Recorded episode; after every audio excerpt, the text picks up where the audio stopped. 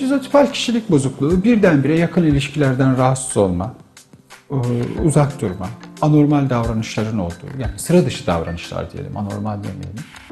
E, sıra dışı düşünce, algılarda, duyuşlarda, bilişlerde farklılıklar olan ama gerçeği değerlendirmesi bozuk olmayan e, yani bir psikotik yapı değildir. Toplumda genellikle %3 civarında görülür.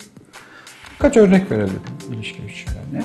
Bu kişiler çok kolay sonuçlar çıkarabilirler. Özellikle büyüsel düşüncelere falan çok meraklıdırlar. Falcılar, tarotçular falan hani bu tür cinlerle, şunlarla, bunlarla uğraşan arkadaşların birçoğu bu kişilik örgütlenmesine sahiptir.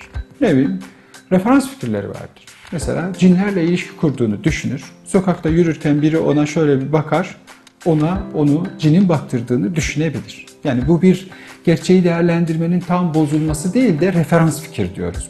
Hemen eee, sonuçlar çıkarabilirler. Alışık olduğumuzun dışında sıra dışı davranışları o- olan. Şimdi bu kişilerin en önemli özelliklerinden biri de az önce söylediğim referans fikirler vesaire de paranoid kişilik bozukluğuyla benzerlikleri vardır. Şüphecidirler, sonuçlar çıkarırlar vesaire. Şizoid kişilik bozukluğuyla yakınlığı vardır. Yalnızlık, ötekilerle bir, bir araya gelmekte zorlanma ama bu bir çekingenlikten ya da performans endişesinden filan değil.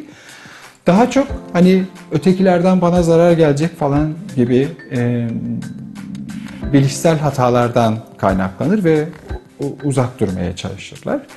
Bu kişilerin e, zaman zaman da gerçeği değerlendirmelerinin bozulduğu, kısa psikotik atakları olabilir. Tüm borderline kişilik örgütlenmelerinde olduğu gibi bu kişilerde de olabilir. E, Temel olarak özetlersek yakın ilişkilerden uzak durma, sıra dışı da- davranışlar ve referans fikirlerinde olabileceği kuşkucu, şüpheci, e, daha çok m, bir büyüsel düşüncelere, felsefelere inanma eğiliminde olan, yaşamını buna göre biçimlendiren kişilerin sahip olduğu kişilik örgütlenmesi, kişilik yapısı diyebiliriz.